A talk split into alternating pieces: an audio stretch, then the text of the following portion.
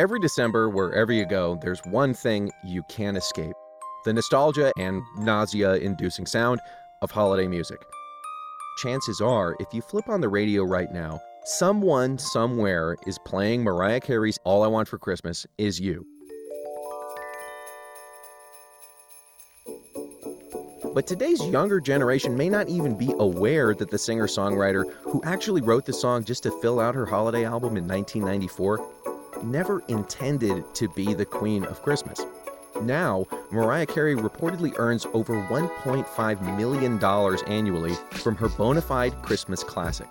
I'm Thomas Germain, the host of this episode of Quartz Obsession, where we're taking a closer look at the innovations that may someday change our lives. It was streaming that changed things for Mariah, just like it changed the entire industry. To dive into that even more, today we have Drew Gillis, news editor for the AV Club. Drew, thanks for joining me. Yeah, my pleasure. Thanks for having me.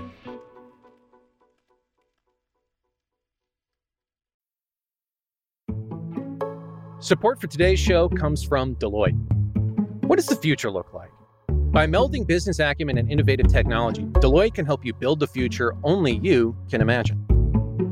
They can help engineer solutions for your business reality today and your vision for tomorrow to get you to a world where you don't just dream it, you build it. See how you can engineer advantage with Deloitte at deloitte.com slash us slash engineering advantage.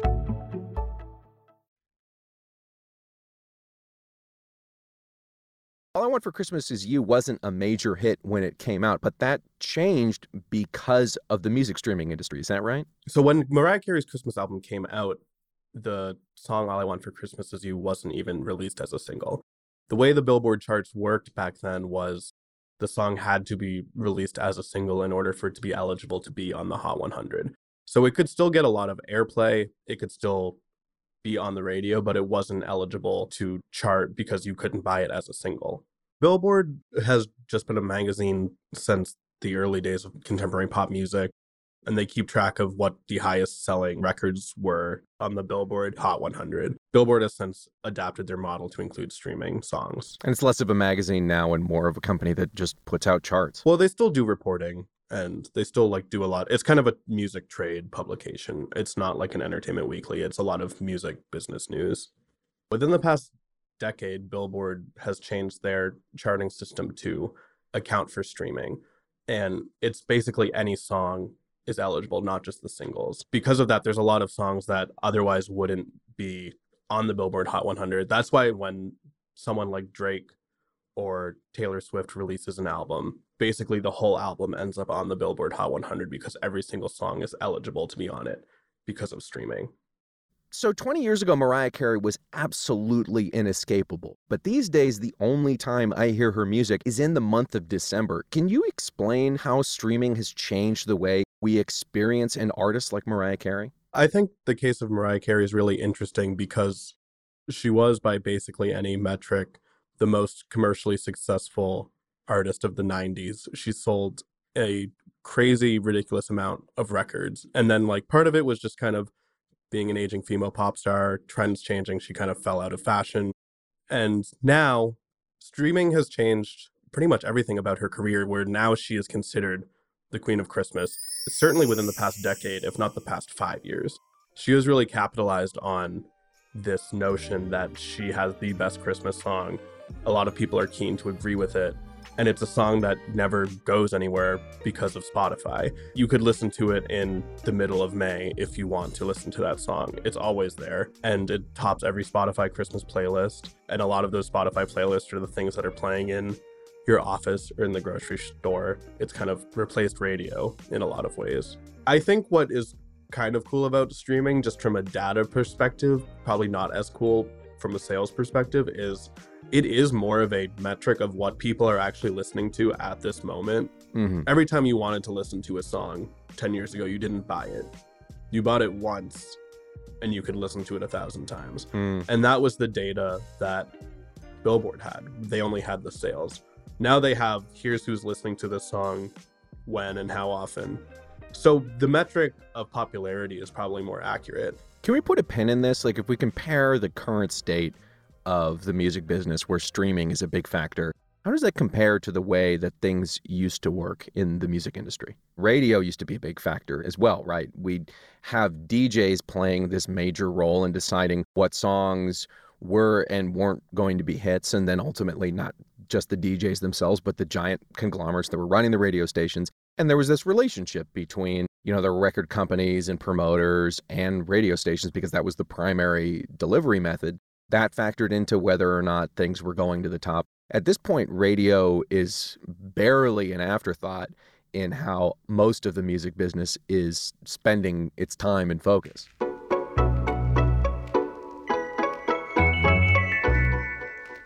We had this artist uh, this month, Brenda Lee, who a lot of people probably don't know by name, but she had a hit in 1958 called Rockin' Around the Christmas Tree, which just went to number one thanks to a successful publicity campaign. Could that have happened 10 years ago? How does streaming factor into that sort of thing?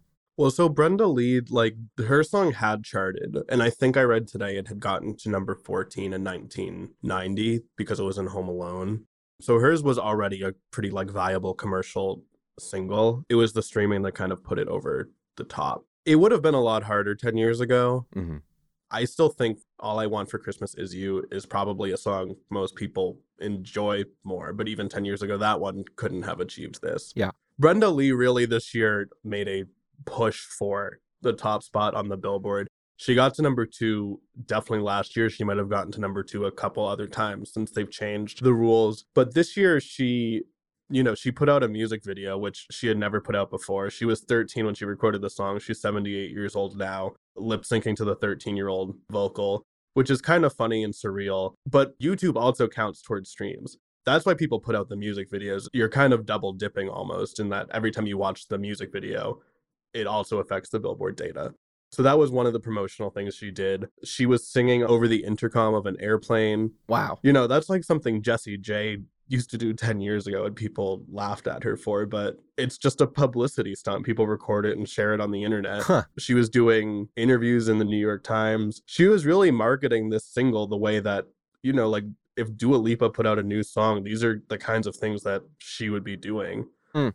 There's a playbook. It, it's a playbook, but it was a song that came out 65 years ago. And this year they just decided, no, like we're going to treat this like a new proper single and we're going to get it to number one and we're going to put it in everyone's face. And there was this social media war that happened, right? There, there was a, an account called Brenda Lee Charts. Can you tell me what happened there? Brenda Lee Charts.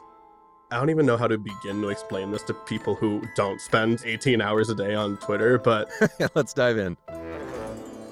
On Stan Twitter, there are all these accounts that kind of keep track of their faves and Stan Twitter is where people are like obsessed with a particular musician or artist or celebrity or something, right?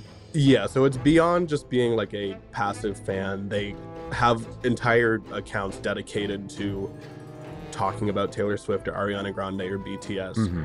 or whoever. And some of these accounts are even more niche, where you'll have like an Ariana Grande charts account, and it'll be something like Seven Rings just hit 3 billion streams on Spotify today. It becomes her third song to do this. Someone like really has to be watching Spotify data all the time and they're not paid to do this. This is just fan behavior. It's army of fans.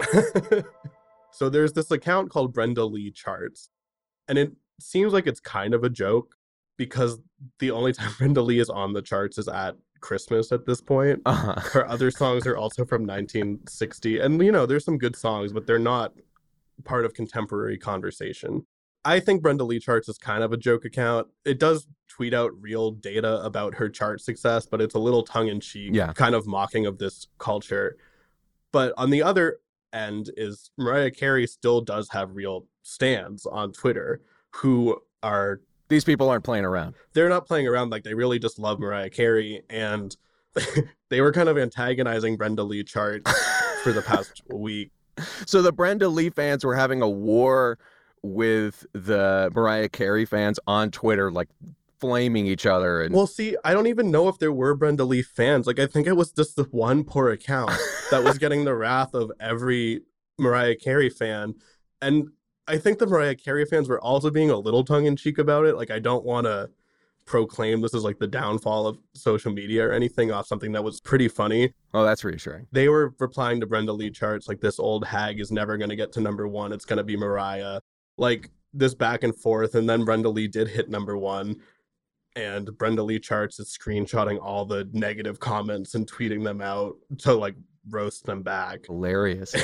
I mean, what's really funny there, right, is these fan accounts are using the Spotify data, right? Like what they're talking about is the results of this algorithm that has made it even possible for Brenda Lee to be part of the conversation. It seems like the way that music is being consumed has even changed the nature of fandom and people's relationship with artists. I feel like being a fan of an artist is so much more competitive than it was even 10 years ago. It's not enough to say that you think Beyonce or Taylor Swift or Mariah Carey is the best. You have to be able to prove it. And one of the easiest ways to prove it is with this data that Spotify publicly displays on its platform. A lot of it just ends up being kind of fans doing unpaid promotional work for these various artists who are on here. And you think it's all teenagers, but it's not. Like there's a lot of grown adults behind these anonymous accounts spending six hours a day. I, I got to complain. I'm actually the one behind the the Brenda Lee account. Your Brenda Lee chart. Yeah, that's why I wanted to talk about this in the first place. I'm glad we cleared that up. It's a pretty big scoop. I feel a lot better now that we can. Yeah, but I don't think these Mariah Carey stans are high schoolers. I think Mariah Carey hasn't been like a huge hit for teenagers in a good 20 years these have to be mostly adults doing this. We talked a lot about how artists are changing what they're doing to fit with the algorithm, but I mean, at the same time, we shouldn't be naive about this. The music business has always dictated what happens with art and artists, right? Brenda Lee is a great example. She had to change her name from Tarpley when she was first starting out. And I think you were telling me about something about Avril Lavigne. Avril Lavigne, when she she's from Canada, she's from Quebec, and she was kind of like a Sheryl Crow esque, folky country pop esque. Alt country, yeah. Yeah, that's what she was hoping to do when she was, you know, 13 years old, however old, in Quebec. And the label was like, well, no. Basically, no. Basically, we think you're more suited for this kind of mall rock, hmm. pop punk type thing. I mean, yeah, like fake punk stuff, yeah. And this happens this happens a lot. I mean, this kind of thing happened forever. Sure. And still probably is happening to a degree. Something that is super interesting is how much nostalgia is a huge marketing component. Nostalgia has always been a marketing component since marketing really has been a thing. If they cannot produce something new, if they can just say, hey, why don't you just listen to this Mariah Carey album from 30 yeah. years ago? Unless some tech platform or record label or music studio decides that it's not making the money anymore and they want to take it away and then stuff is just gone. You can't listen to it at all. Yeah and that happens a lot more with tv than it has happened with music. It seems like when stuff has gone disappearing from spotify it's been joni mitchell or neil young taking a stand and being like we don't like spotify. We're, we're taking it back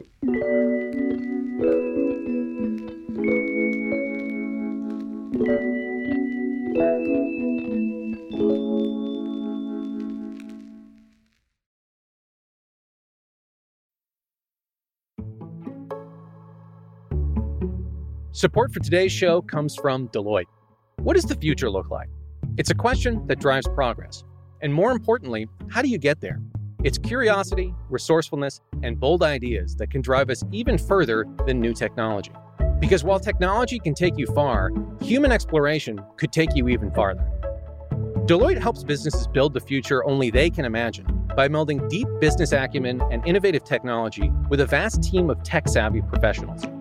Unlock technology as powerful as your vision and push the boundaries of the possible so that you can stay a step ahead with the thinking to help you transform what's next into what's now. Helping you see the extraordinary potential in the seemingly ordinary while blending the possible with the practical is what Deloitte does. See how you can engineer advantage with Deloitte at deloitte.com slash us slash engineering advantage. Even in my lifetime, singles haven't really been much of a thing. And this is before Spotify. Uh, like I was raised in the 2000s. I grew up finding music via the iTunes store. and you could just buy any song off the album. You didn't have to buy the whole album. You could go a la carte. When I was a kid, I thought singles were the songs that got music videos. That's all I knew because I didn't know that there was a difference between I didn't know that you could actually go buy a record with one song on it until like 2016, to be honest. oh, God. The iTunes store basically had a 10 year run, maybe 12 years. But by 2013, 2014, Spotify had taken over. I remember in 2016, you had Beyonce release Lemonade a few months prior. Adele had released 30, and those were albums that they didn't send to Spotify. Those were the last couple albums that I actually have in my iPhone music library because they insisted that you buy the album. And Spotify was still pretty nascent and they thought that if they withheld their music strong enough, they might be able to change it. But it was kind of just like a last dying cry of actually buying an album. Spotify's ripped a lot of the money out of the music business, right? It used to be that bands and artists wouldn't start cashing in on things like products or brand deals until they were over the hill. They'd stop being cool. Now it feels like people are dropping out of art making right at the height of their powers so they can actually make some money. Yeah, I mean, it's no secret that you don't really make any money off Spotify if you're an artist. Taylor Swift was the most streamed artist of the year, and she made $100 million from Spotify, which is a lot of money, don't get me wrong, but compared to what an artist like her who just had this year in 2002 would have made it's kind of pennies. And considering how she's already a billionaire it's not a life-changing amount of money. But yeah if you're a musician now and like unless you're beyonce or adele or taylor swift who can say no you have to buy the album. I'm not going to put it on spotify and trust that you have a fan base that will follow you most people can't do that. Even someone like i'd say a billie eilish who's very successful and popular right now couldn't withhold her album from Spotify. No one would listen to it. You have to make money somehow. So part of it is touring, part of it is selling merchandise off your website. And then Ariana Grande and Rihanna both have makeup lines. Beyonce and Drake both have kind of athleisure clothing lines. The Weeknd designs shoes. So does Rihanna, Rihanna designs shoes. A lot of celebrity shoe collaborations because they're just not making money off music, really. Yeah, I mean, it's interesting, right? If we think back, I'm trying to think of a star from, you know, 20 years ago, like Eminem, right? Late 90s, early 2000s. That guy was not putting out shoes or his own cologne at the height of his powers. That wasn't a cool thing to do. But now the artists that are right at the top, who are most in a position to be printing money from the entertainment business, they're doing retail now. That's a really strange shift in how the music business works. Yeah, I mean, like it would have been so easy for Eminem to sell M and M's and put his face on candy wrappers 20 years ago. it's right there. But it would have been so tacky. It would have kind of ruined his image. Yeah. No one really thinks of it that way anymore partly out of necessity. So there's all these ways that artists have shifted the way that they're moving through the world in order to appease the algorithm. Right? We've got shorter songs, we've got songs where the the structure verse chorus verse is a little bit different. People are selling more merch and other products and things like that. But are there other ways that our new streaming status quo has given artists more freedom? I think the way that it frees them is kind of ironically from the promotional duties that come with being a pop star. Hmm. Beyonce was kind of the one who started this trend when she dropped the album almost 10 years ago to the day with no promotion, just an Instagram announcement and said, Here's my album. Again, that's something you have to already be very famous to do, but a lot of people have followed suit. Drake has done this, or they'll announce an album out in two weeks, as opposed to 10, 15 years ago, it used to be my album's out in six months and I'm gonna do four singles, four music videos. I'm gonna be on Good Morning America three times and do the talk show route. Now they can't avoid a lot of that because the cycle is just so much faster. You can record a song on Monday and have it on Spotify on Friday.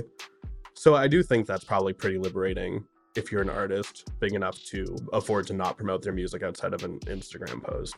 Right. And then uh, the flip side of the coin is that people who are just starting out, these smaller indie artists, are having to work harder than ever before to do that same kind of self promotion that people like Rihanna or Beyonce have completely left on the table, right? If you are starting out in the music business and you don't have some kind of record label or big financer behind you, you've got to be on TikTok every single day doing whatever the meme is to get people's attention.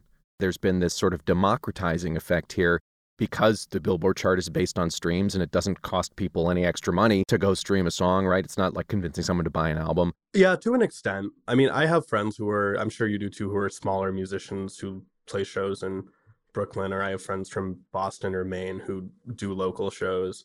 And they have had people just find them on Spotify who might live in the West Coast, might not even live in America, who have just found their stuff by happenstance through the algorithm, which is pretty cool. It's not enough to make a career off of, but it is pretty cool that 20 years ago, 25 years ago, you'd have to like ship a CD out to California from Boston if you wanted someone to hear your music.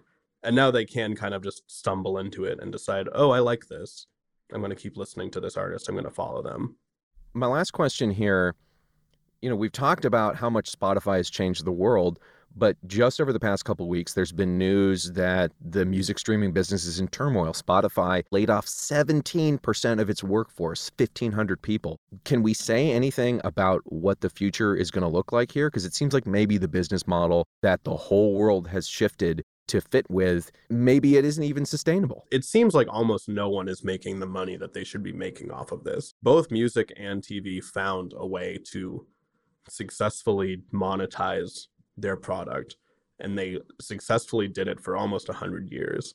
And in the past 10 years, they decided to throw the whole model out, I guess, nominally for consumer convenience in the past year of the actors and writers going on strike in Hollywood, musicians on Twitter have floated the idea of a musicians union, kind of saying us as musicians have no recourse against Spotify.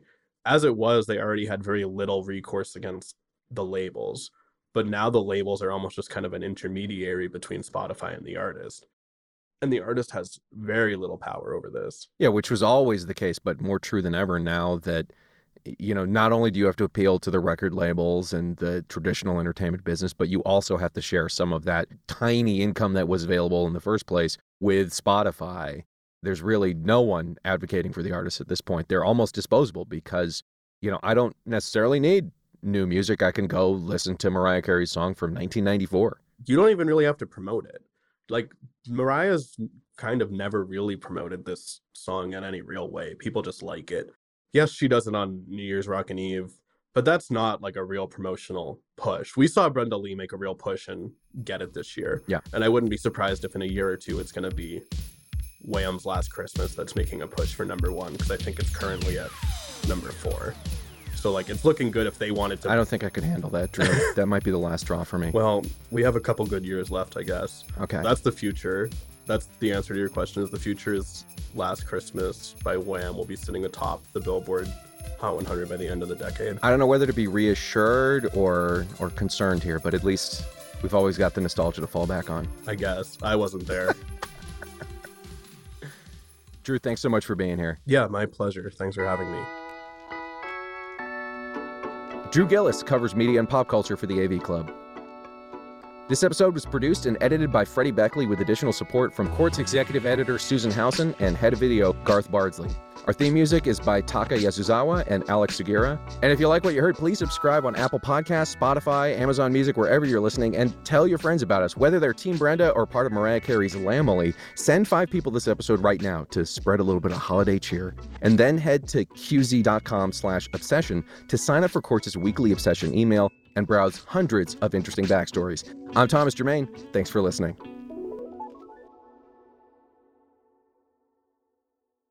Today's word on the future? Together. Because the future of business isn't driven by what machines or people do alone, but by all they can achieve together. See how we help at Deloitte.com slash engineering advantage. We're talking in mid December here. Barbara Lee, who uh, people may not know by name. Brenda Lee. Brenda Lee. Brenda Lee. okay. You didn't know her name. I was just gonna say that people don't know her name, and here here we are. That would be a good Easter egg, though. Yeah. So, yeah, for the whole thing. Yeah.